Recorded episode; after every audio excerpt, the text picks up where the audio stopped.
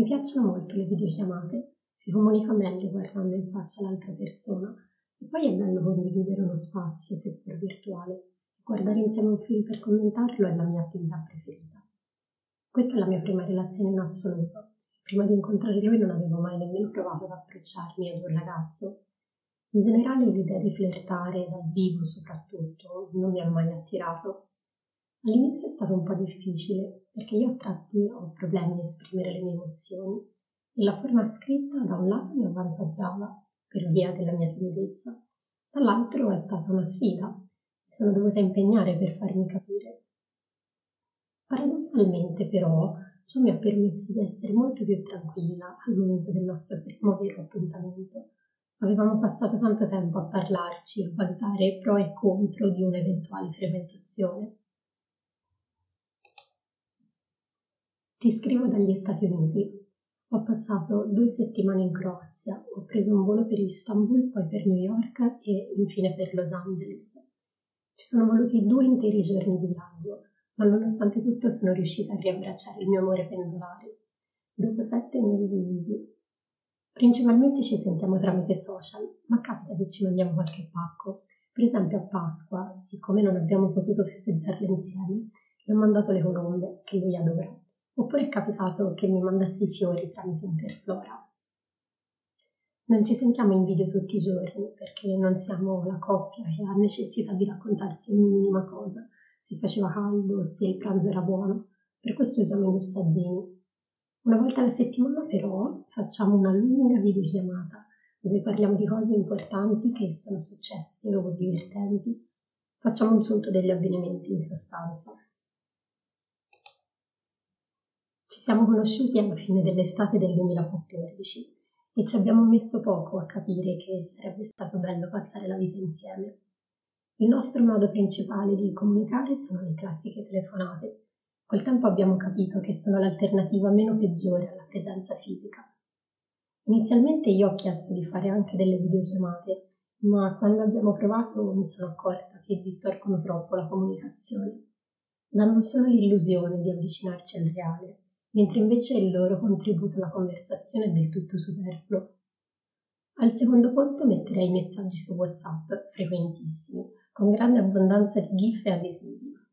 Ci piace anche molto taggarci in post di Facebook di ogni genere, dai meme ai video comici alle inchieste giornalistiche. Questi stessi post diventano poi spesso anche argomento delle nostre conversazioni. Ci videochiamiamo pressoché tutti i giorni, ci piace vederci, anche solo un'oretta al giorno quando possibile. Ed escluso quando uno dei due ha degli impegni, cerchiamo sempre di ritagliarci questo piccolo spazio per noi.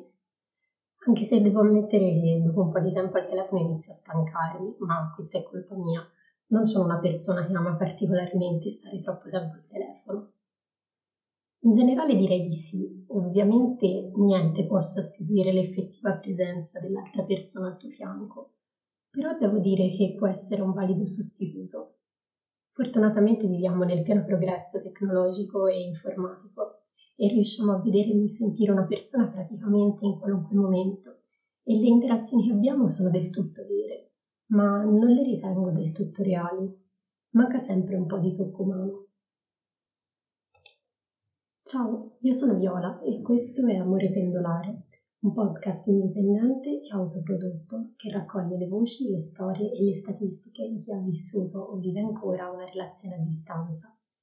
Quelle che avete appena ascoltato sono le esperienze e le riflessioni delle persone che hanno deciso di partecipare alla realizzazione di questo primo episodio, inviando una mail all'indirizzo amorependolare.gmail.com in cui chi ha voluto ha detto la propria riguardo ai metodi più efficaci per instaurare un dialogo reale e intimo tra partner geograficamente distanti, grazie all'utilizzo di media tradizionali e digitali e a forme innovative di comunicazione.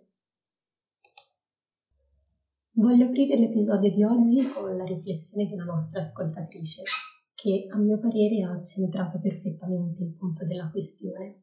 G scrive Credo che oggigiorno venga esaltato un solo modello di relazione, con regole già scritte, escludendo automaticamente tutte le esperienze diverse. La difficoltà più grande in una relazione a distanza è riuscire a colmare l'assenza di una quotidianità condivisa. Ma chi ha detto che questa esista solo se vissuta sotto lo stesso tetto? È chiaro, se tieni una persona è molto probabile che ti piaccia l'idea di averla intorno per la maggior parte del tempo, ma se questo non è reso possibile dagli eventi, le scelte di vita o i fusi orari, allora tocca ingegnarsi nel fare questo non esistono formule magiche o soluzioni universalmente valide per tutti, però è bene ricordare ciò che sosteneva Marshall McLuhan. Il medium è il messaggio. Questo significa che tutti i media, dalle lettere ai direct su Instagram, sono costituiti da una struttura comunicativa specifica che li rende non neutrali. Per questa ragione, quindi, scelte mediali diverse suscitano determinati comportamenti e modi di pensare nelle persone, dato che, come sostiene Richard Dyer, la maniera in cui qualunque cosa viene rappresentata è il mezzo attraverso cui ci formiamo delle idee e delle sensazioni su quella cosa. Ed è proprio in questo processo che le persone trovano i concetti, i sistemi esplicativi con cui riescono a comprendere chi siamo, chi sono gli altri e come funziona il mondo attorno a noi. Per quanto mi riguarda, le due vie comunicative che preferisco sono il sonoro e l'esperienza tattile, entrambi riconducibili a due stratagemmi in particolare che mi hanno aiutato a raggirare la distanza in dei momenti particolarmente faticosi. Mi piacerebbe raccontarvene infatti. C'è stato un momento della nostra storia in cui il mio ragazzo avevamo la stessa lunghezza di capelli ragione per cui entrambi avevamo sempre bisogno di un elastico. Potrà suonare poco igienico, esageratamente melenso o probabilmente entrambe le cose, ma a voi voglio dirlo. In un periodo in cui per forza di cose non potevamo stare vicini, ho deciso di allegare a una lettera che gli avevo scritto l'elastico con cui per giorni mi ero legata i capelli. Sapevo che gliene serviva uno e volevo che ne usassi uno mio nello specifico uno che avevo usato a mia volta. Sarà stato infantile, ma vedere quell'elastico nero intorno al suo polso, quando finalmente ci siamo rivisti, è stato bello. In un'altra occasione, invece, mi è capitato di arrivare al giorno del suo compleanno senza la possibilità di poter investire grandi cifre di denaro per fargli un regalo. Così ho giocato d'astuzia e gli ho regalato una playlist su Spotify ma non una semplice playlist, una playlist contenente tutte le canzoni della nostra storia, da quelle che ascoltandole da sola mi avevano fatto intuire che forse sotto sotto mi piaceva, a quelle che ci eravamo dedicati esplicitamente, girandoci link o cantandocele a vicenda facendo finta di niente, a quelle ancora che avevano accompagnato per una serie di casualità le fasi più disparate della nostra storia, tutti quegli imprevisti commenti extradiegetici per capirci, Ora, ammetto che sia stata un po' una paraculata, ma in mia difesa dico che mi piaceva l'idea di fargli ascoltare ciò che io di nascosto avevo visto e vedevo in lui e noi due insieme. Alla fine l'abbiamo resa collaborativa e lui ha fatto lo stesso con me. Alcuni titoli li conoscevo già, di altri non ne avevo idea. Canzoni belle, canzoni brutte, canzoni tristi, dolci, appassionate, rabbiose ed enigmatiche, il massimo comune divisore però era sempre quello. Ho pensato a te quando l'ho ascoltata. Condivido la preoccupazione di Elle quando riflette che sì, ci si può voler bene e impegnare per far funzionare le cose, ma comunque le sessioni di esami all'università, gli impegni di lavoro, la mancanza di soldi, se non addirittura tutte e tre le cose insieme, mettono a dura prova una relazione tanto da farti sentire in dovere di dare necessariamente un senso a tutti i tuoi ritrovi. Questo tra tutti è il più grande problema che ho riscontrato, spiega Elle. Non tanto il dover programmare quando vederci, non i viaggi interminabili con persone e mezzi odiosi che bisogna fare, e nemmeno il poco tempo che abbiamo a disposizione io e lei per poter stare insieme. La parte peggiore della mia relazione a distanza è il non poter godermi del tutto appieno il tempo che ho con lei, come farei se lei stesse qui vicino. E lei ha ragione, la distanza fa schifo, perché è dolorosa, non può essere ignorata e può invalidare tanto un rapporto da innestare una discreta ansia da prestazione nella mente di chi, volente o nolente, la subisce. E vi dirò di più, la distanza non fa per tutti ed è giusto chiudere se si sente di non essere in grado o di non voler quel tipo di relazione per sé. Questo lo dico perché l'amore non è una gara di resistenza o una prova di stoicismo. L'obiettivo è sempre cercare di essere il più felici possibile per la maggior parte del tempo possibile, non piegarsi a situazioni o soluzioni tampone che per noi non funzionano ma per gli altri sì. Io non credo alla retorica del dolore e non mi fido nemmeno del detto chi ti vuol bene ti fa anche piangere. Per come la vedo io sì, chi ti vuol bene ti può anche fare piangere, ma di certo non sempre. Preferisco molto di più credere nell'onestà intellettuale verso noi stessi e verso gli altri, nel coraggio, nella sincerità, nella pazienza, nella costanza, nell'umiltà di ammettere che chiunque può sbagliare o fare un passo falso ma ciò che conta è in che direzione ti muovi da quel punto in poi. Questo lo dico anche perché gli studi, come ad esempio Goal on Predictors of Positive Relationships Outcomes in Long Distance Dating Relationships di Emma Dargi, Karen L. Blair, Corey Goldfinger e Caroline F. Pical, hanno dimostrato che non esistono evidenze scientifiche riguardo a sostanziali differenze in termini qualitativi nelle relazioni tra persone che vivono a distanza e nelle relazioni tra persone geograficamente vicine, ma che anzi, come dimostra lo studio di Crystal Young e Jeffrey Hancock, dal titolo Long Distance Relationships Can Form Stronger Bonds Than Face-to-Face Ones, questa tipologia di rapporti può talvolta addirittura portare un'intimità maggiore rispetto a quella che si viene a creare in una relazione indoor, oltre che a una modalità di dialogo più profonda e costante. Secondo i due studiosi, infatti, ciò accade essenzialmente perché all'interno di una relazione a distanza i partner da un lato tendono ad aprirsi più facilmente, mentre dall'altro spesso accade che entrambi si idealizzino a vicenda, il che si verifica in particolar modo quando si utilizzano dei media mobile basati sul testo e asincroni per comunicare. Ecco, magari a questo ti consiglio di prestare attenzione perché anche se è facile cadere in tentazione, non è mai una buona idea smettere di amare una persona vera per innamorarsi dell'idea che ci si è fatti di lei.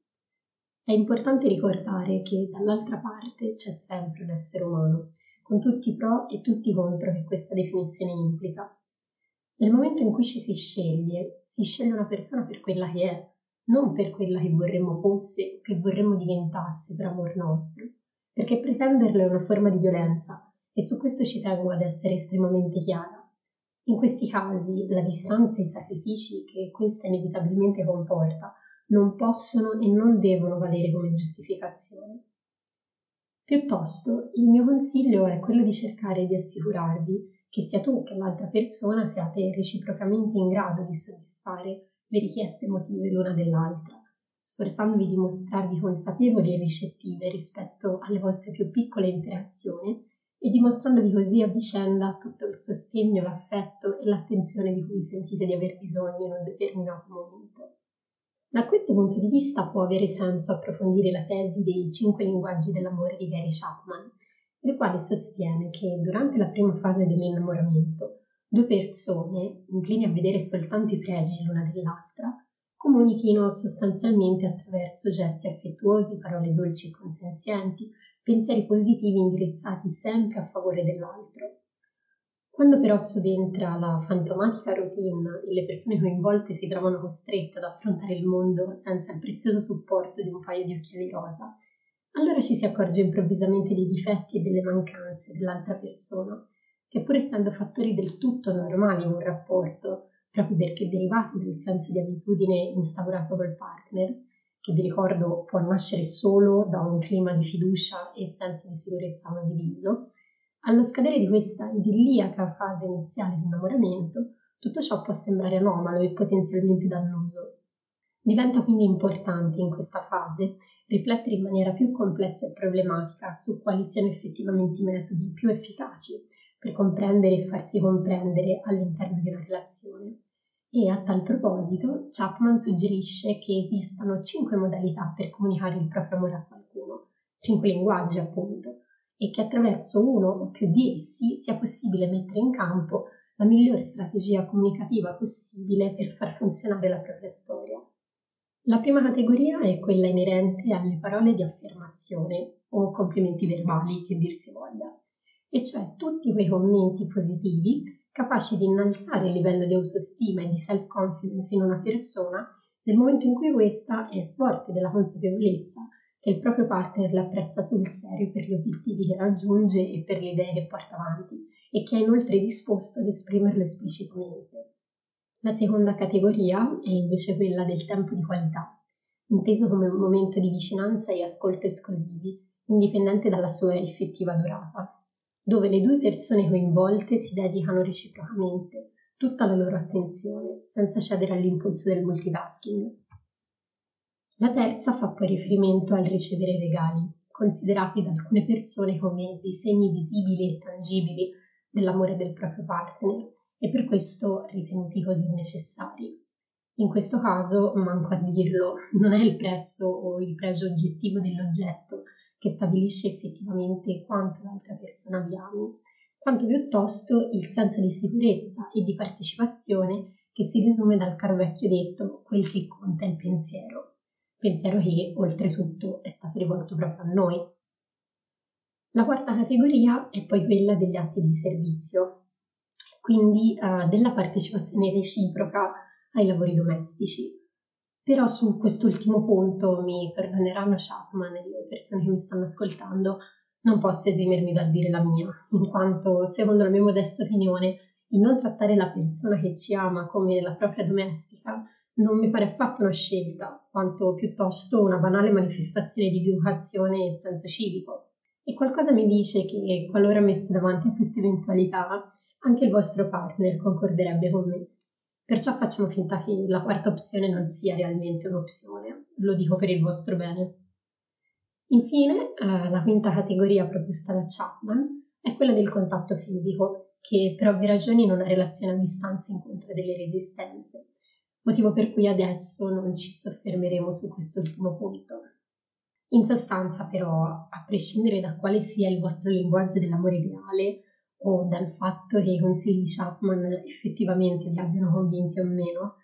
Per quanto mi riguarda, penso avrete intuito che nutro qualche perplessità. Un consiglio pratico che si può estrapolare da tutta questa teoria c'è ed è il seguente. Ascoltatevi, ascoltate voi stessi e ascoltate ciò che ha da dirvi l'altra persona. Ascoltatevi e portate rispetto alle ragioni che ora come ora vi tengono lontani. L'amore è importante, certo, ma lo sono anche i limiti economici, le possibilità lavorative o accademiche che si possono cogliere soltanto altrove. Lo sono gli oneri familiari e lo sono le esigenze di salute. Spoiler, la vostra storia non è e non sarà mai il centro dell'universo, né ora né quando se vivrete sotto lo stesso tetto, e prima lo accettate, meglio starete. E soprattutto non abbiate paura di corrompere il ricordo che avete scolpito nella memoria della persona che amate Adesso è lontana, è vero, ma lei è ancora la stessa di sempre. E voi continuerete a litigare per questo, a fraintendervi, a commettere errori, a ferire e essere feriti, a tenervi il muso per i motivi più stupidi, a dire cose sul momento che magari nella vita non pensate davvero e a rimanerne anche occasionalmente delusi. In più non avrete sempre la voglia, oltre che il tempo, di stare al telefono, di parlare, e questo non significherà affatto che vi amate peggio o meno, Semplicemente l'essere umano tende alla sopravvivenza e in virtù di essa è capace di costruire sempre nuovi equilibri, pure quando si pensa che stavolta sia davvero arrivata la fine di tutto. Perciò, quando accadrà, e fidatevi accadrà, significherà semplicemente che vi state abituando e che potete fare affidamento l'uno sull'altro, anche senza dipendere morbosamente da un telefono, un computer o le poste italiane perché ciò che avete costruito nel tempo ha acquisito valore, un valore dato dalla dedizione, dal rispetto e dalla fiducia reciproca. Per questo vi consiglio di parlarvi tanto e di parlare di tutto, perché una valanga nasce da una microscopica palla di neve. Perciò, se c'è un modo di evitare la catastrofe, perché non sfruttarla? Siate persone oneste e non mentitevi, perché se anche questo non vi preserverà in eterno dal dolore, almeno sarà un modo per non procurarsene più del dovuto Quindi, al netto della distanza che è una merda e su questo non ci piove, che un bacio vero non è neanche lontanamente paragonabile a un emoticon su WhatsApp e questo è fuori discussione, voglio farti riflettere su un punto. Se continui a pensare che una data storia o una data persona ne valga la pena, per quanto magari il contorno possa sembrare difficile, allora forse vale la pena investirci. Il che non significa semplicemente evitare di troncare con una determinata persona solo perché è lontana, ma magari comprendere in che modalità e con quali tempistiche riesce a sopportare meglio il peso delle circostanze. Per farlo ti consiglio di dare una chance alla tesi che Herbert Red dà in Educare con l'arte, testo dove lo studioso afferma che sia la sola attività artistica quella che può realizzare e sviluppare in un bambino, in realtà anche in un adulto, l'esperienza integrale di qualcosa, dato che, cito, la funzione propria dell'immaginazione è la visione di realtà e possibilità che non possono mostrarsi nelle normali condizioni della percezione sensibile. La sua mira è di penetrare nel remoto, nell'assente, nell'oscuro. Ciò che spesso serve, infatti, è adottare un'immaginazione creatrice, dove per creatività si fa riferimento a quella forma di pensiero divergente capace di rompere continuamente gli schemi dell'esperienza e di ampliarne gli orizzonti.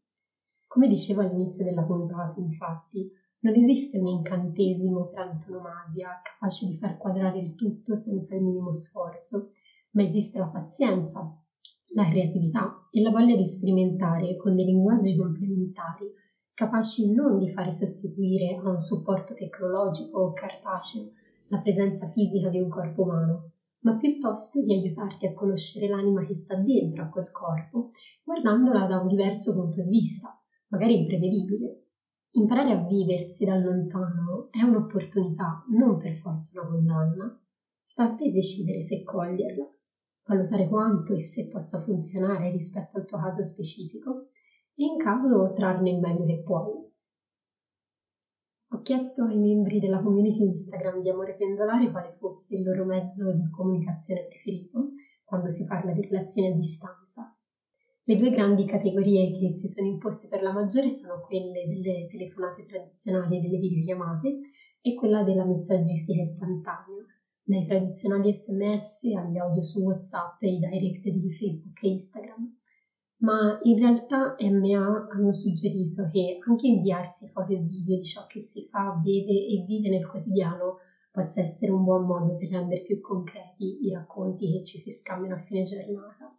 Mentre G ha ricordato quanto anche i videogiochi possono essere un ottimo strumento per creare un contatto con chi ci sta a cuore.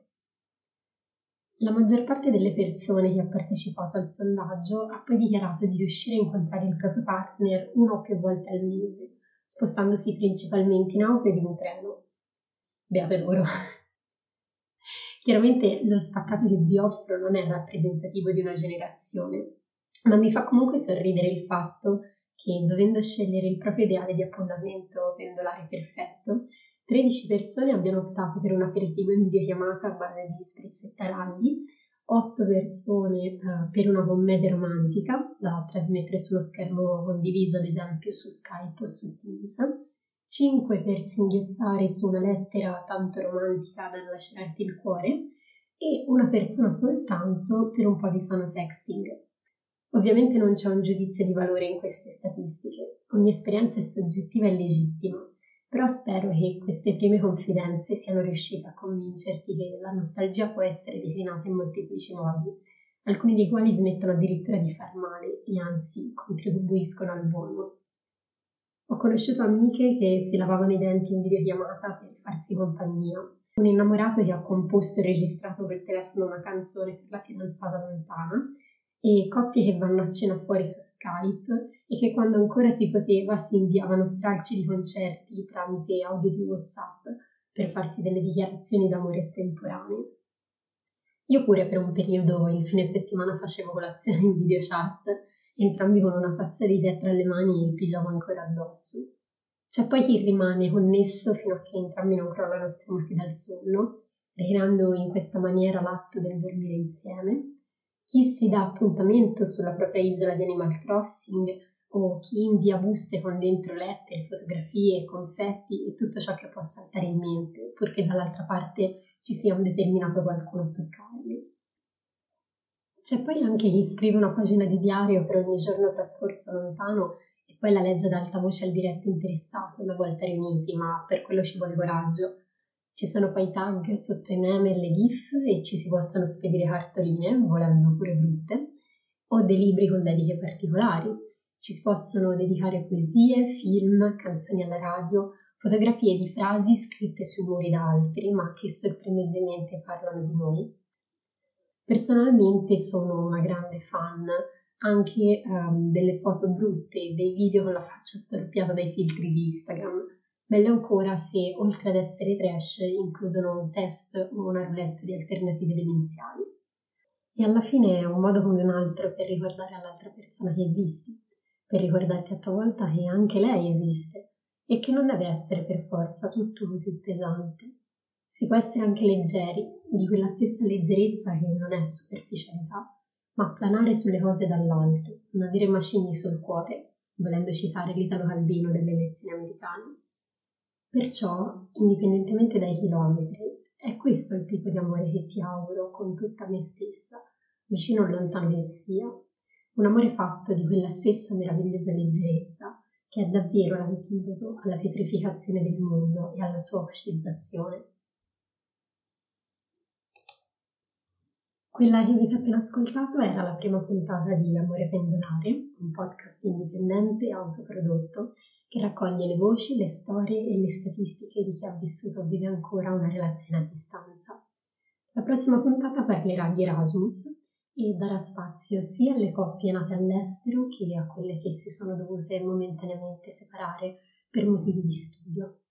Quindi per chiunque volesse partecipare raccontando la propria storia, vi ricordo che è possibile contribuire alla stesura della puntata inviando un'email all'indirizzo amorependolare.gmail.com e vi consiglio inoltre di seguire Amore Pendolare anche su Instagram, così da non perdere alcun aggiornamento sul podcast e la sua realizzazione e per poter eventualmente partecipare a sondaggi come quello proposto in questo episodio pilota.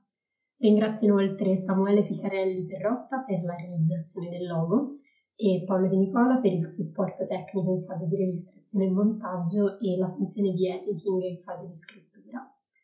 Infine, eh, colgo l'occasione per informarvi che purtroppo, così come accade agli amori pendolari che sono spesso succubi dei sinistri della sorte, degli imprevisti della più varia natura, degli impegni professionali, accademici e personali, anche questo podcast non potrà avere una cadenza regolare perché sostanzialmente non sono nella posizione di potervela garantire.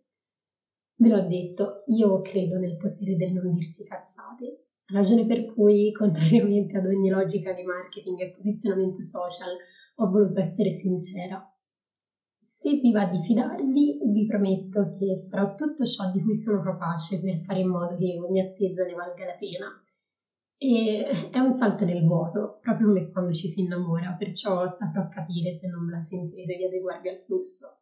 E vi voglio comunque bene e vi auguro il meglio. Se però con questa nostra prima chiacchierata vi ho incuriosito, intrattenuto, magari confortato, dato un briciolo di speranza o almeno fatto sentire meno soli, sole e solo, io allora vi aspetto. Io sono Viola Caradonna e quello che avete appena ascoltato era l'episodio pilota di Amore Pendolare. Alla prossima!